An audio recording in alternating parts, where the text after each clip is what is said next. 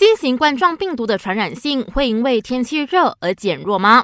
有人说阳光能够杀死病毒，所以要多出去走走，晒晒太阳。但世界卫生组织就说 no，新冠肺炎病毒啊，在任何地区都有可能会被传播，不管是在炎热还是潮湿天气的地方。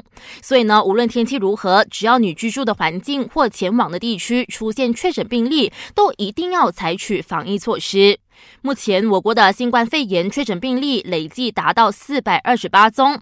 首相丹西里木有定下令，所有群聚活动，包括国际会议、体育项目、社会和宗教集会，通通必须展延或取消，直到下个月三十号。虽然我国的确诊患者每天不断增加，不过同一时间也有患者康复出院，至今累计人数达到四十二人。传染病专科医生梁志伦表示，不是每一名患者在治疗期间都要吃药，需要氧气罩。事实上，大部分患者都是通过自身免疫力痊愈的。大部分的病患者，他们也没有需要用什么特别的医疗方法，他们也会自己的抵抗力能够让他们自己复原和好回来。所以，不是每一个人都一定需要吃药才会好了。然后我们要没需要他们有吃到有营养的东西没需要他们能够喝水，有足够的水，有足够的营养，他们自己就会好回去了。梁志伦医生说，患者出院一两个星期后，医院也会要求患者回到医院进行痰液检测，确保他们没有复发。一般上，新冠肺炎的潜伏期平均是七天，长的话呢就十天到十四天，甚至更久。不过，梁志伦医生说，也不是每一个人都会出现症状的，一些是无症状感染者。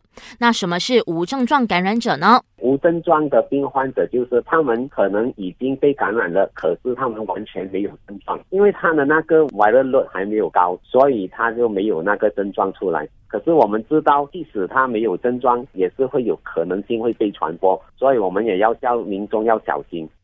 简单来说，就是有的人身上虽然携带病毒，但是自己不发病，也没有明显的症状。